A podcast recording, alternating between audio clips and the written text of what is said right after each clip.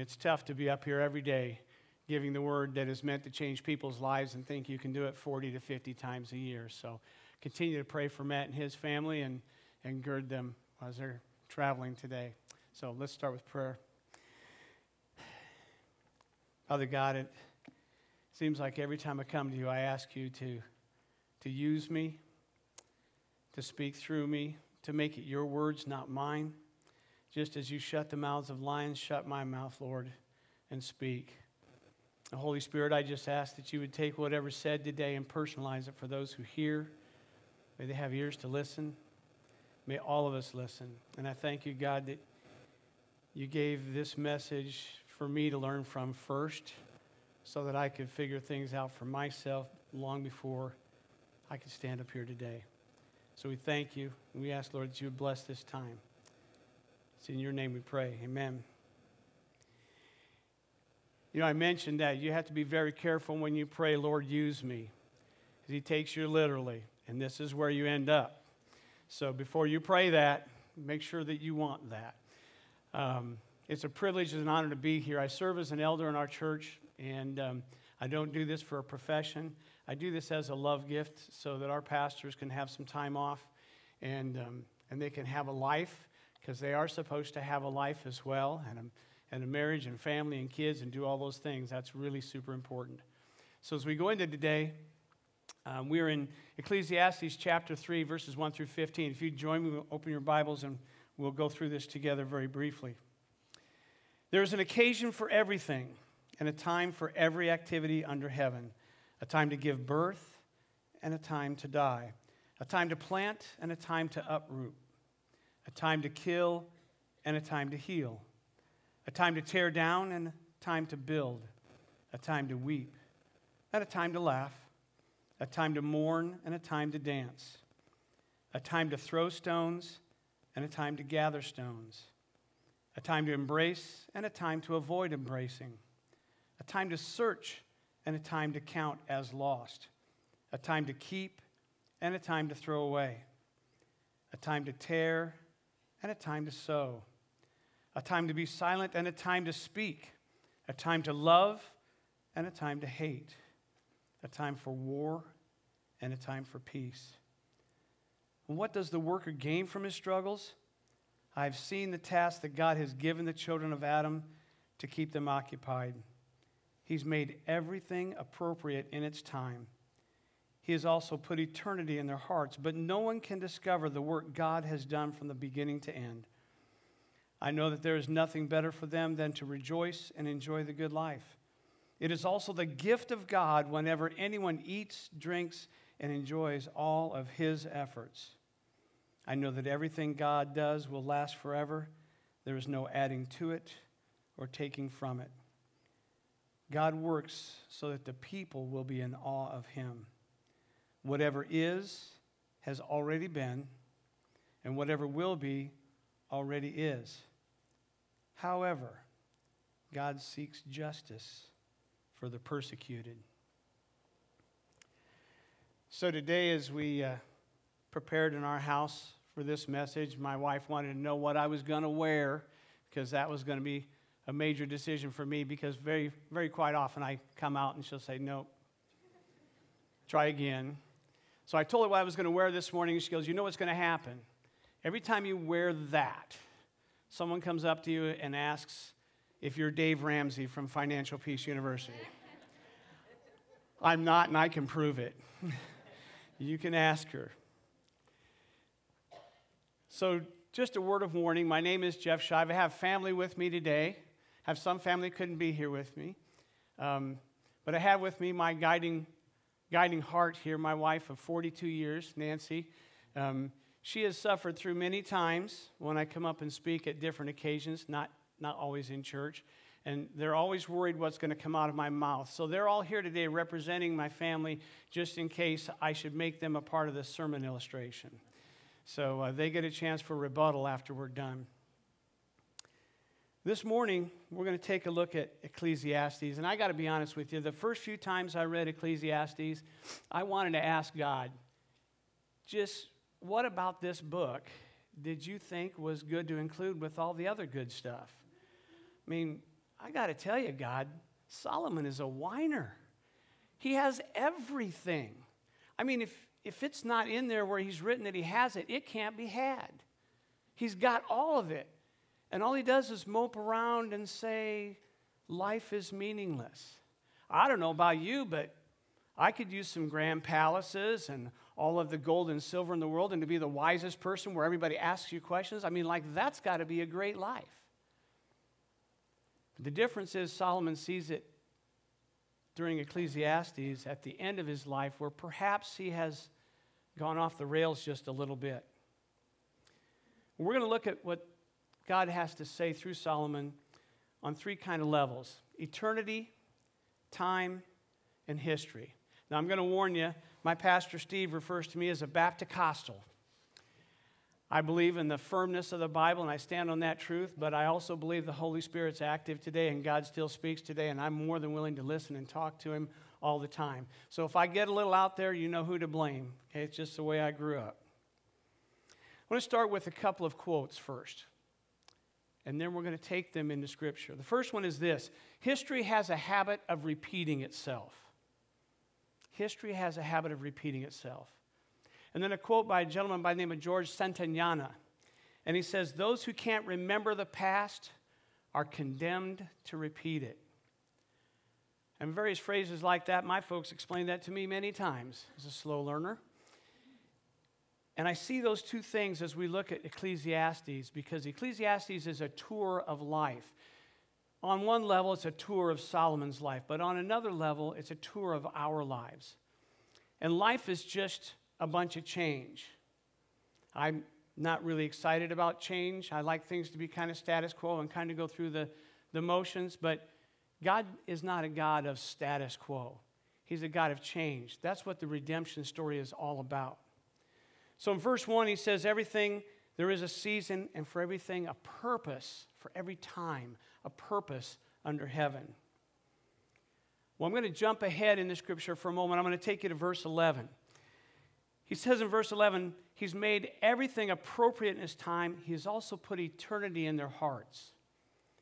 I think to understand the writer of this book, truly the author of it, you have to look at eternity. See, eternity is out there, it is something we can't conceive of, albeit we came from there and eventually we entered into this thing called time, and we will exit time someday. But the author of eternity has created something to teach us, and that's this thing called time. Time is the teacher that allows us to see that there's a purpose and the lesson to learn. Sometimes when someone tells you there's a lesson to learn, it's not the most exciting moment in your life. But when the author of eternity says, I'm going to give you this, you have to remember what his name is. His name is I am. Not I was, or I'm going to be, but I am. I am is the definition of eternity. I just am. So is eternity. It is. In fact, the, the Hebrew translation, when you look at God's name of I am, is the God who is. He just is. He is both inside time but outside of time. And it's outside of time where we came from. Now, admittedly, when we look at eternity, it's hard to understand, but it's hard to understand for a reason. God wants to place eternity on your heart for a reason, but He doesn't want to tell you everything. He wants you to have a glimpse, to develop a hunger and a desire. You see, He wants you to desire eternity so much that you're willing to make some changes. You're willing to deal with some hard stuff. I don't know about you, but in the church, we deal with some hard stuff. It's a messy life when we live together. But I believe that when God gives us the eternity pull on our heart, it's His desire to call us home. You think of that. Not all of us grew up with a good home. There's probably a lot of us that would like to change home. But when we think about that feeling of home that you might have, it's a desire that's very, very strong. Uh, growing up, my mom was an art teacher. My mom didn't believe in coloring books. I'm pretty sure the first coloring book I ever bought was when my son Gabe was old enough to color. They weren't allowed. We have blank paper. We have more crayons than anybody else in the neighborhood and colored pencils and whatever, but you were going to start from a blank piece of paper and do your own thing. I think that's what God has as eternity. It's a giant blank canvas that only He knows the picture that can be painted there. But He is excited to see us go through time, go through life, and create a picture. God has a tool that He uses, and that's time. Think of time like, like the magic paintbrush. It always has the right colors, it always puts the colors where you want. It doesn't run, it doesn't get on your clothes or the carpet. I have grandkids. These things happen, you know. But it's cool when it's your grandkids, right? It's your children, it's a bad deal. It's grandkids, it's a work of art, leave it there, it'll be fine. But you have this paintbrush and you're doing this. All right, so I want to give you a concept of what time is. Um, already, everybody under the age of five in here this morning has played with this, and I have to keep an eye on it because the sermon illustration kind of dies when they steal your prop. So, this is a collapsible or expandable ball, is what they call it. Okay, eternity is everything outside of this ball. Everything inside of this multicolored ball is time. And time is defined by one of the commentaries I read is a temporary moment in motion. Your life is doing all kinds of things. All right? And this time exists only in this ball. I'm sure you figured it out, but we are prisoners of time. We can't push pause as much as we'd like to sometimes. The Lord knows I'd like to push fast forward sometimes. Sometimes I'd like to push rewind. Let's do that again. That was good. I love worship time. I could stand here all day and listen to worship songs. Which, by the way, when they were praying this morning, they said, Well, we hope that the worship songs fit the message. Holy cow, I couldn't have picked better songs. It's perfect. But we're in this thing called time. And another commentator I read said, he described us. We're a lost and homeless people from the land of eternity looking to find our way home. Well, that's what I think God takes from eternity is he puts it in our hearts for a reason because we have a hunger and a thirst for redemption. How are we going to find our way home? Because we don't deserve it. We can't earn it. But somehow or another, a benevolent God says we can do that. We can have that desire. Now, I'm sure I'm going to step on a few toes here, but let me ask you how would you define eternity? Think of that for just a moment. It's a question that probably doesn't have a really great answer, but here's one I would have. I grew up with a father who was a Cubs fan. Every year he would think about when's the next time the Cubs would win the World Series, like since 1908. That's a definition of eternity because the next one you got, may be the last one you're going to see in your lifetime and all of our lifetimes, it could be a long time. Another way to define eternity is Heinz ketchup. Our family likes a little hamburger with our ketchup. That's just the way it is in the Shive household. And the first came out, it was in a glass bottle. In 1978, they took a lot of abuse because you couldn't get it out of the bottle. You'd bang on it a special way. You'd do this, you'd do this, you know, you'd snack. It wouldn't come out. All the other ketchups out there were a little bit looser, a little bit waterier, and, and they were assaulting them. Why can't you make it that way? Now, Heinz could have turned around and put more water in the ketchup, but they didn't. They embraced adversity and they came out and said in 1979 with a commercial, you can look it up on YouTube, two little cute boys are trying to put ketchup on their hamburger and it's waiting forever and ever and ever and ever. And the song behind it is the song Anticipation. You know, anticipation. I, I promised my wife I wouldn't sing it. Anticipation, anticipation, you're making me wait. And it finally gets on that, that hamburger, and these boys look like it's the best thing ever. And I'm right there with them. And at the bottom of the screen, it says, the taste that's worth the wait. I think about that. It says in Scripture, taste and see that this is good. Would not that eternity be worth the wait? So we go back to our canvas. Let's say that we have the canvas that is the eternity. It's blank, and we get to, we get to participate in the, taking the time brush and making this picture. And that picture that you paint through your life is going to tell the story of your life. Now, I hear a lot of people say, I don't have a story. I don't have a God story. I wasn't an axe murderer who met Jesus on a country road one night and decided to give my life to Jesus, and now I'm an evangelist. Okay, that's one story that's possible, but everybody has a God story.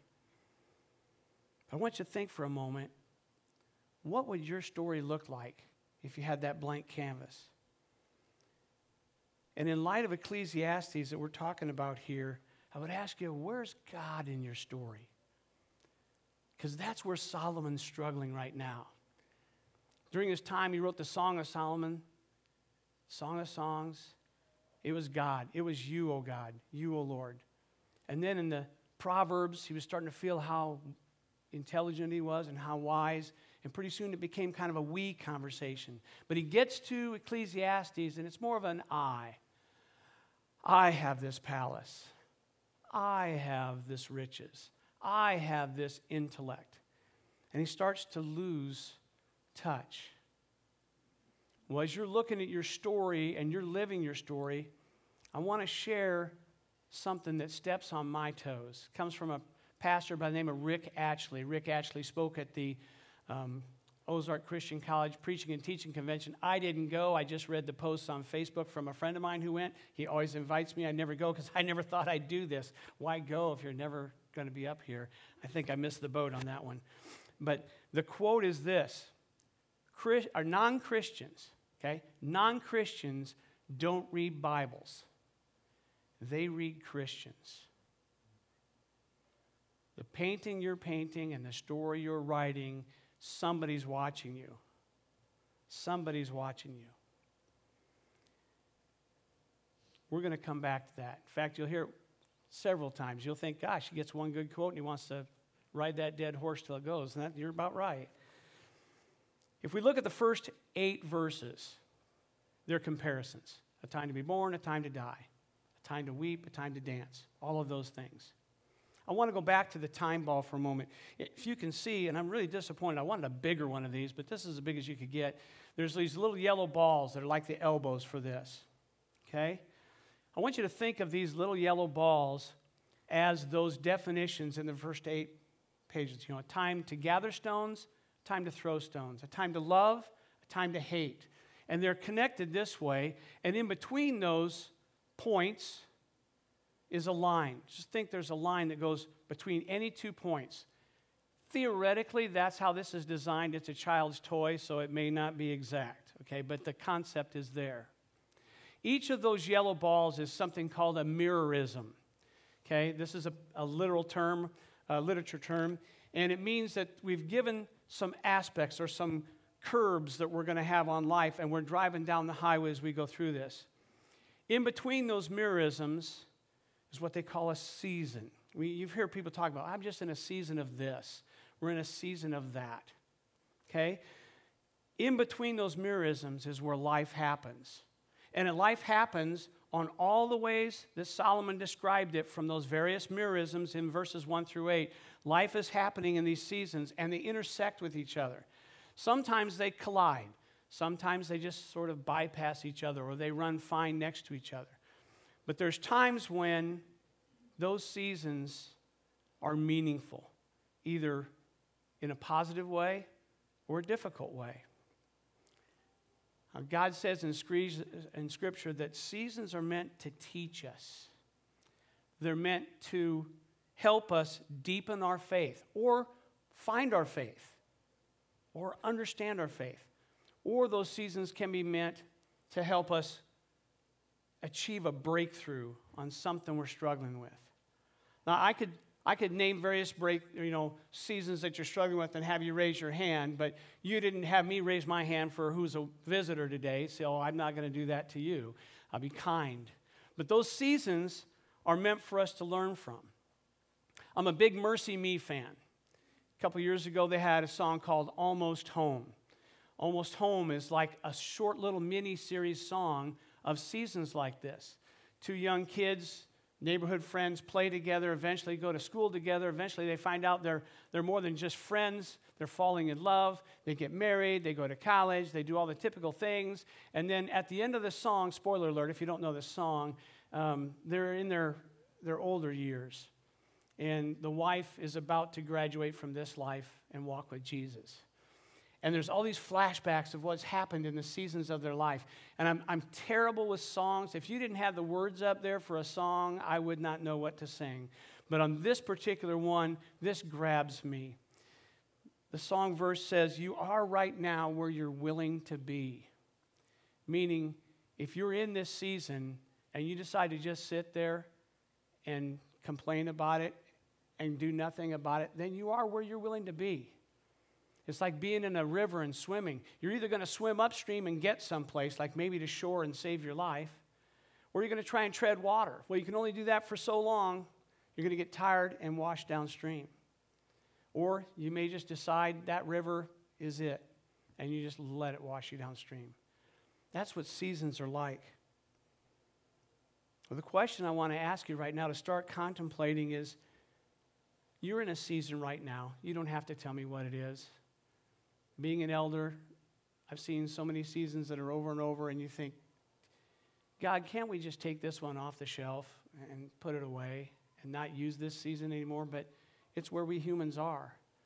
The question is in the season you're in, where are you willing to be right now? Are you treading water, hoping for the season to end early? Mm. Let me know how that works for you. It didn't work in my life. Are you just going to jump in and decide, that's it, I can't I'm just going to let it go. I'll just live this way forever. Or are you swimming for shore? Or are you swimming upstream? Are you making an effort? It was said a long time ago that people would come next to you and, and say, Well, this too shall pass. And we always say that as if it's scriptural. You know, someone puts their arm around you and you're in a rough season, and you say, Well, this too shall pass. And it sounds really biblical. It's really good advice, but it's not biblical but it does come from Jewish folklore. It's said that a sultan came to the mighty King Solomon and he wanted to just poke the bear a little bit and say, Hey, how wise are you? So he says, Mighty King Solomon, give me a sentence that is always true in the good times and in the bad times. And according to myth or folklore, Solomon answers, This too shall pass away. Great advice to remember as we tar- start talking about our seasons. Seasons are limited by time, there's an end date and a start date. You might be in a season of critical test results for your health. You might be in a season of marital conflict. You might be in a season of prodigal children or illnesses or the whole political unrest and uncertainty that, that seems like is all over the place with us. The enemy Okay, here comes the Baptist part. The enemy seeks to kill and destroy. He's a roaring lion. He wants your attention. He wants you to lose hope and be weary and punt. He wants you to either just tread water and see how long you can handle it, or just give up and float downstream. That's what he wants. And he's really good at it. But I want to tell you, God hears your cry from help. But if you're not talking to God and God isn't a part of your life, then it does seem meaningless. That's where Solomon's at right now. He's got all this going on, but he's unhappy. He's unhappy because all the things he's got has gotten in the way of the God he doesn't have at this point. He's not sure. Well, I would tell you this that Scripture affirms that there is hope, and it's found in the strength and the sovereign will and timing and provision of God. Conversely, there are those seasons of blessing. You know, it seems to be very popular. I don't do much on pay- Facebook, but it seems to be very popular on Facebook to air your grievances and be pouty and whiny and woe is me. But in life, God gives you both seasons. And it's okay if you're in a season of blessing right now to feel good about it. If you just had a, a salvation des- decision in your family, maybe a new child, grandchild born, it's okay if you've, you've had an uptick in your finances to feel good about that as long as you give God the glory. As long as you give Him what's there and what to do is His. But in both of those seasons, seasons of difficulty and seasons of blessing, how you handle that is the story that's being written by you at this point for others to read. And it goes back to in your low times and in your high times, people are reading your story. Non Christians do not read the Bible, they read Christians. I think that's terrible news because they're trying to decide whether God is good and whether He's really as, as awesome as He is and whether it's important in my life based on how they see Him in my life. I would tell you, you know, I can probably stumble through 40 minutes up here and make you think that, that I love God and I do everything the way He wants it, but the truth of the matter is, I'm just a messy human being. I live and stumble just like everybody else.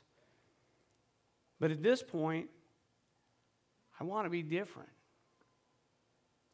I want to be somebody that when they read my story, they can at least see the glory of God. Maybe not the glory of Geoff, that's okay, but the glory of God. So we go to verse 9. Solomon says, What does the worker gain from his struggles? Struggles is a word for life. What do you gain out of life? Do you hope you just get through it and get out of here? I mean, for me, is this like calculus class? Please, God, deliver me fast. And it did. I was invited to drop the class. That's not the way you need to do it. And for those of you who are young in here, study hard and, and work hard, but it wasn't for me at that point. Verse 10 kind of tickles me. I've seen the task that God has given the children of Adam to keep them occupied. It's like we're being babysat. It keeps us occupied, this thing called life, doesn't it? Is there like something always going on?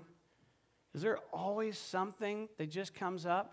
And here again, warning, Baptist alert. Just when things are going well, woo, something takes you out at the knee. I wonder who that is. It wasn't God, it's the enemy. He doesn't want you to celebrate life. We talk about the living hope. That's who I want. I want that living hope.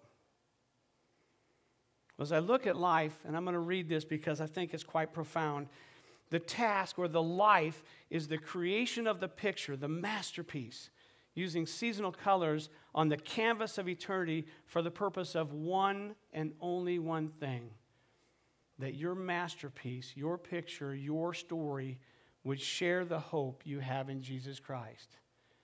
News alert you're important, but you're not the point. You are not the big character in this movie.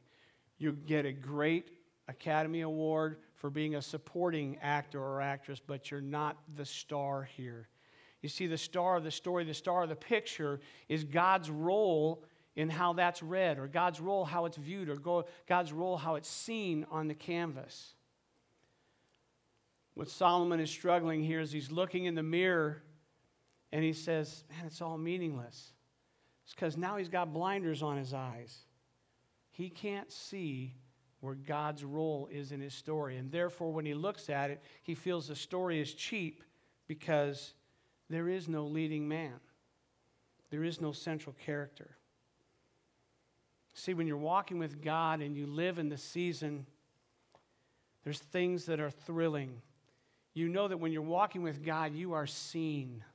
He sees you. It says that multiple times in Scripture. When you're walking with God, He hears you. It says that multiple times in Scripture. He hears you. But the really cool part is if you get to that and you're trying and you are working with all your heart and mind and soul to be what God is calling you to be, others are reading your story. And no matter how messed up your story is, no matter how tough it is, all of those things, when God lays eternity on your heart, and He does that, they don't see you in your messed up life. They see God in your messed up life, and they get it. You may never know. You know, they say that when you talk to uh, somebody in sales, it used to be you had to talk to them seven times before they would be open to buying something from you. In 2022, it came out with a statistic that said 21 times. I just decided not to talk to anybody anymore. We were never going to get there. Nobody has ever said you need to talk to somebody seven times before they'll choose Jesus, or 20 times, or 100 times. We just hear the message over and over and over. But there is that moment when you see Jesus, and it's like in the flesh, right there, like you could hug him and feel a physical presence. That's the moment. That's the time. And it might be a big event, it might just be a quiet moment. I know I have friends that say, I don't have a God story. I grew up in a Christian home. My folks were Christian. They say it apologetically. My folks were Christian. My grandparents were Christians. My great grandparents were Christians. Yeah, we got several pastors in the family. Got some really, nice, you know. That's your story. Do not all of us as parents and grandparents want to change the family tree and hope that when they say, when all this started, you might have had something to do with it, and you can say, no, it wasn't me, it was God. It was a God thing. Well, when God is at the center of your life and others can read that, the best thing comes out. And that's a redemptive purpose for the story. That's what this whole thing is about. God's taken the very part, first part of Ecclesiastes, I'm going to be a spoiler alert here, very first part of Ecclesiastes to go all the way through, and he's going to say, look at that. All that stuff didn't bring Solomon closer until he stops and says, it is all meaningless without God. And that's what these seasons in life are for. I would tell you this when you feel like you're alone, stop. And it's okay to say, God, God, where are you? I can't see you. That's the appropriate thing. You can't say, God, where'd you go? It's not like he went, well, pff, that was lost. And he walks off. No, he's there trying to grab your attention. Ask him to reveal himself. This is my very favorite verse out of the Bible Isaiah 43, 2 through 3. He makes promises and then he does something else. He says, When you pass through the waters, I will be with you, and through the rivers, they shall not overwhelm you. And when you walk through fire, you shall not be burned, and the flame shall not consume you. And those are some powerful promises. But ain't it just like God? He says this For I am the Lord your God, the Holy One of Israel, your Savior. Boom! Explanation point. He doesn't have to say any more. If there was a holy mic drop, it might have been right there. That's what he's talking about. Now, Solomon's talking about these things. We're talking about these seasons. Here's the deal you're going to have some bad seasons. The best news is this seasons have a duration. Okay, there's a start date and an end date. We don't know that. I know you can ask, how long do I have to be in this? I don't know. It's my belief, and I can't prove it anywhere, but it's my belief. If you're treading water, it's going to be longer. If you're just letting the, the river run you downstream, it's going to be longer. But if you turn around and say, I'm going to go that way because that appears to be the way that God wants me to go, I think the season has a shot at being shorter. Now, maybe not. Maybe we got a lot of lessons to learn. But I would tell you there's three things you need to know in those bad seasons. The first thing always is cling to Jesus. Man, wherever he's at, grab him. Don't let go. You remember in the Old Testament, the man grabbed Jesus and said, I'm going to hold on to you until you bless me. Turned out good for him. I'd try it. Grab a hold of Jesus. The second thing is remember, all these seasons are temporary moments of time in motion. They will pass. The third thing I would say, though, is this man, stay in motion. The 23rd Psalm says what? Yea, though I walk through the valley of shadow death. I walk through. It doesn't say, yea, though I stayed there for a while, I built a house, put an in ground pool, got a job, found some great daycare for my kids, and I'm just going to sit here and wallow in my sin. Now, if I said, picture somebody in your mind who's like that, you all know you know somebody, and it came right to your mind right there. Oh, oh yeah, that's so and so. Please do not turn to your spouse and elbow them at this point, okay? If you're in the bad season, that's what you do. But here's the good news that is just as applicable in the good seasons. Because it's in the good seasons that your back is turned and you're over here, you're loving it, things are going great. But you know who's sneaking up on you? Now, if you're under the age of 40, you don't remember the time when the very best thing a defensive end could do is see that quarterback turn like this, and you just watched it in slow motion as he obliterated him. Well, in today's football, you know, you can't. You can't touch them. Well, the enemy doesn't play football. He's looking for you to have your back turned and be unsuspecting. he is going to hit you as hard as he can. It's his job. He's done it for thousands of years, and he's good at it.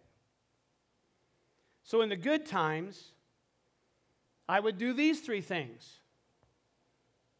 This isn't, this is really good, but don't write it down. But first thing I do is what? Cling to Jesus. Cling to Jesus because when it's going good, man, I want to hold on to him because I know what's coming. The second thing is, this too shall pass. Your good time isn't going to last forever. I know the songs on the radio say the good times last forever, but that's a lie. They don't. Those songs are three and a half minutes long for a reason. And the third thing is keep moving. Keep moving. Because if you just sit there, you're still going to get washed downstream. Now, I would ask you, how's your prayer life at those times? I'm sure in the bad times, I've been there on my knees crying out for God, asking Him to show up in a mighty way and take this cup from me because I don't want it. I got that prayer down. The one I don't have down is the one in the good times, saying, Hey, hey, God, I know this is really good. I know I got my eye on the receiver over here, and I know I can throw it that far, but I'm a little worried something's coming. I'm hearing footsteps. I'm not an advocate of rewriting scripture, so before you send in the hate mail, that's not where I'm going here. But I have friends that pray so well. It's like poetry in motion, and I hear scripture as they pray. And I used to think, wow, how do they pray like that? I don't know. They read the Bible and they read it a lot and it gets in their blood, and when they pray to God, they return God's word to Him. So I want to share something with you here. If we took the 23rd Psalm, and I only, I can't memorize anything, so years ago in vacation Bible school, we memorized it in the King James Version. That's how old I am. It says, Yea, though I walk through the valley of the shadow of death, I will fear no evil, for thou art with me. Thy rod and thy staff comfort me. I didn't know at the time what a rod was. You remember? A rod is for the back of the fool. I got that several times, only it was a yardstick. But I look at this scripture and I say, could we rewrite that so that we could put ourselves in it? And I love it when we can put ourselves in scripture. So I would write it like this Thank you, Lord, for even though I walk through the season of fill in the blank, I will fear no evil, for you are with me. Your correction and support will guide and comfort me. So, what do we fill in the blank with?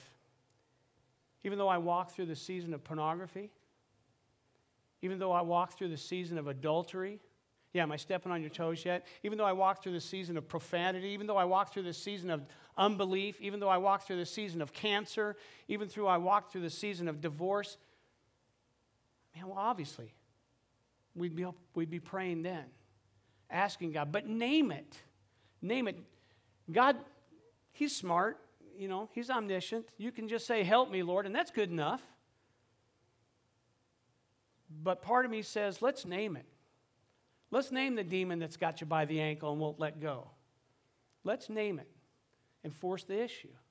But likewise, maybe more importantly, is put the positive. Lord, even though I walk through the season of maybe a little bit better finances, and I won't fear any evil because you're with me.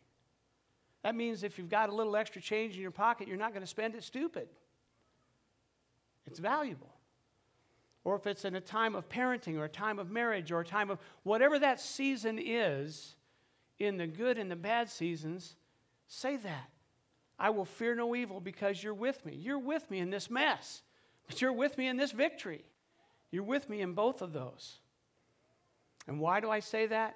Because you want something. You want God's presence because He is with you. You want God's providence because you know he wants the best for you. It may not be what you want. Come on now. It may not be what you desire. It may be what you need. But you always want God's protection in those moments. And He is more than willing to meet you where you're at. But it's at these times when you're acting this way, we go back to the other statement by Pastor Ashley. Non Christians don't read Bibles, they read Christians because you're the story, the storybook, the storyteller. Who's watching your story right now?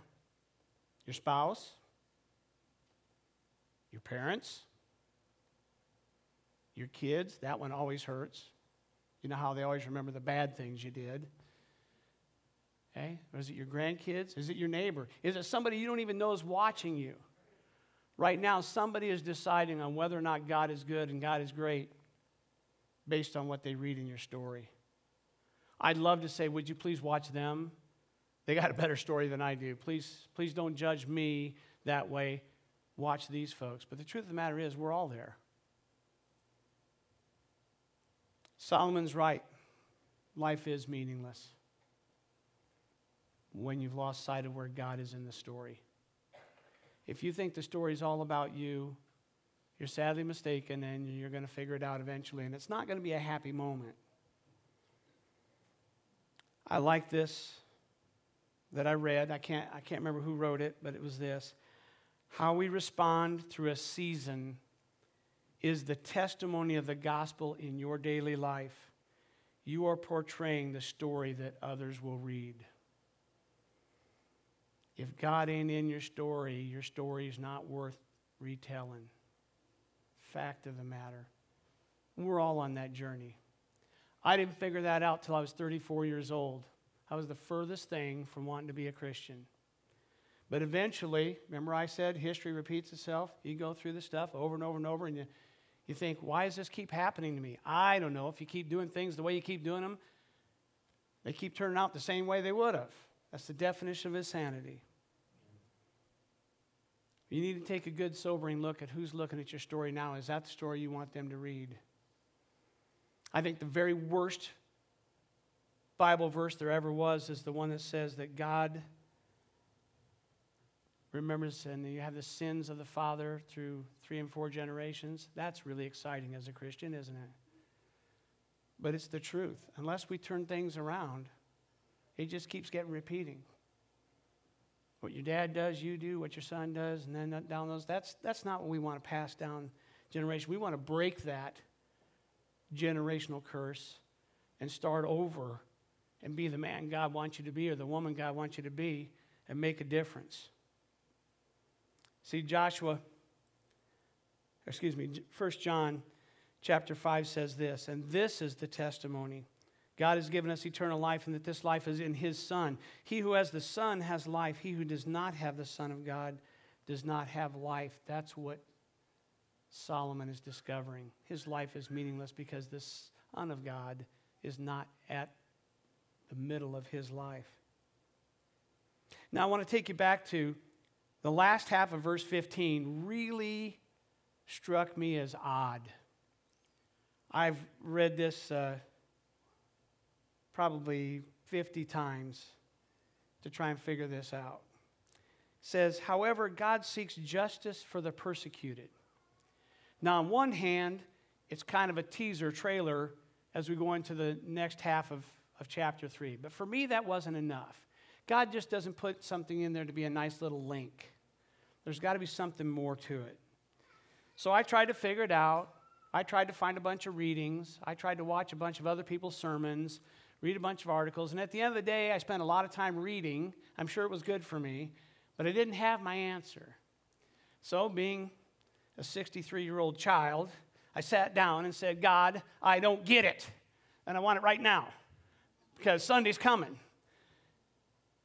And it struck me that a lot of people writing the commentaries skip that verse. And that made me more curious. You know, if you're trying to hide something, I want to know what's behind your back. And so when I looked at it, I thought, hmm, it doesn't fit. Therefore, it must be really important. I better find out. So I'm going to turn this rock over until I find something good underneath it. And that was when God said, You know what? Why don't you sit down and just listen for a moment and try some different perspectives? So I went to Bible Gateway, is where all good Christian scholars go because you don't own all the fancy books. And I pulled out every English version of that portion of Scripture to read what all kinds of translations said. Some of them said, God seeks again that which is passed away, or God summons each event back in its own turn. Now, my first inclination was, you know, God's going to remember the persecuted. Yeah, it's like all of you who've said nasty things about me and all of you who've done this and done that. You're going to get yours, brother. Just wait. The God of all creation is going to punish you for me. How many in here think that's the way God wrote that scripture? Yeah, it's good. You're smarter than me. There was a moment where I thought, that's not bad.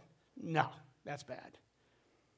It wasn't until I got to the message, and I know The message is not a, a, a real great translation. It's more like a storybook than it is a study Bible. But the verse in the message just tickled me. It says, That's how it always is with God. And in my mind came up this thought. You know how when you're you're being told by your parents you need to suck it up and just move on and they say, "Look, forgive and forget." Most of us can forgive. Do you think there's anybody in this room that can forget? No, I guarantee you, you're going to go to your class reunion, you're going to see that guy, and you're going to go, Yeah, yeah, you. What? I'm supposed to forgive and forget, right? Isn't that biblical? No, it's not. God never forgets because he knows all things. And he looks at us and says, I don't think you guys are going to be able to forget either, but I'm asking you to forgive. But it came to me then that God has this really unique ability. You see, he remembers everything. It's just that sometimes he chooses not to remember. He doesn't forget. He's not going to forget because he knows all things, but he chooses not to remember. Now, it was at this point that I really started to grow in this, this Ecclesiastes study, and that's this. You know how when you become a Christian, you'd like to be a better person? You'd like to think so. Darn near break your arm patting yourself on the back because you own, you know, 17 different Bibles and the whole bit. You're a Christian. And then you get that memory that comes up like, yeah, I did that when I was a non Christian. Yeah, I was still a Christian then, but I had that thought. I used to think that that was the enemy and impartial, and that's true. But really, what that is, is God bringing up something in turn, as He always does, for you to remember, not for condemnation's point, but to remind you, you remember that?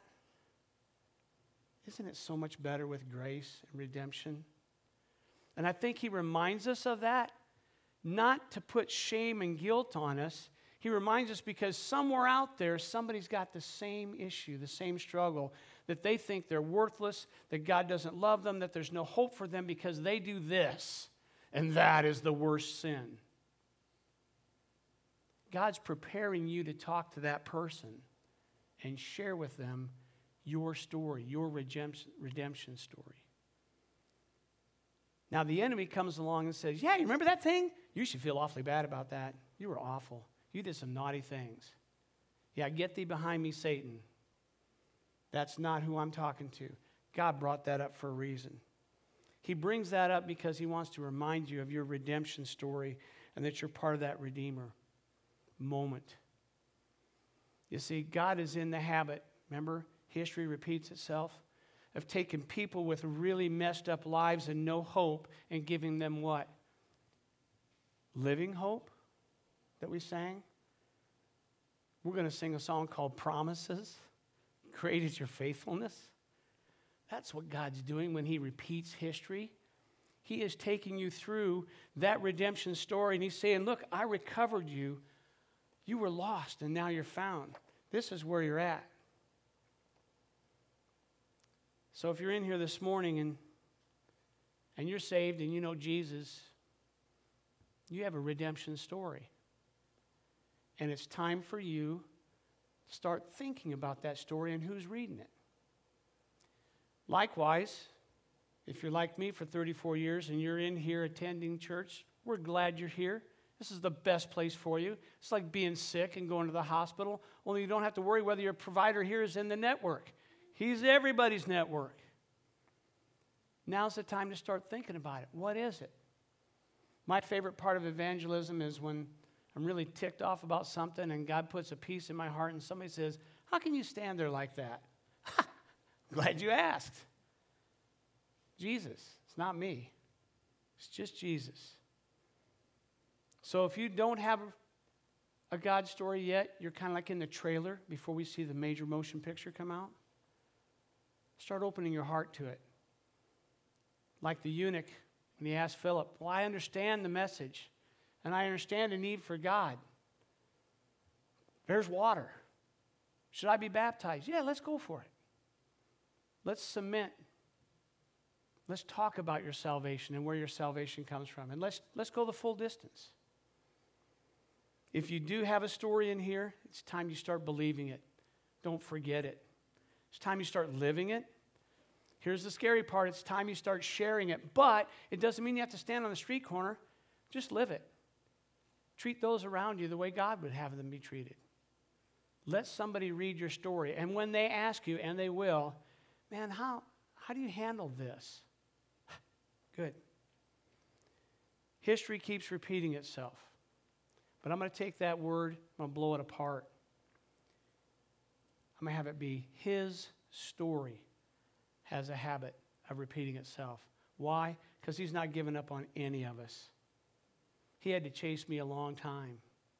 I thought I was pretty clever, I thought I was pretty smart, thought I was going to get away with it. I didn't.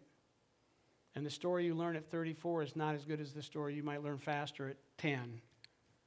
But it's never too late as long as you have breath. It's His story in your life that people are going to read. And the most important people in your life are the ones who are reading it right now. I'm going to leave you with Romans chapter 6, and then we're going to finish up here in prayer. Romans 6 23. For the wages of sin is death, but the gift of God is eternal life in Christ Jesus our Lord. That's where we want to be. Let's pray.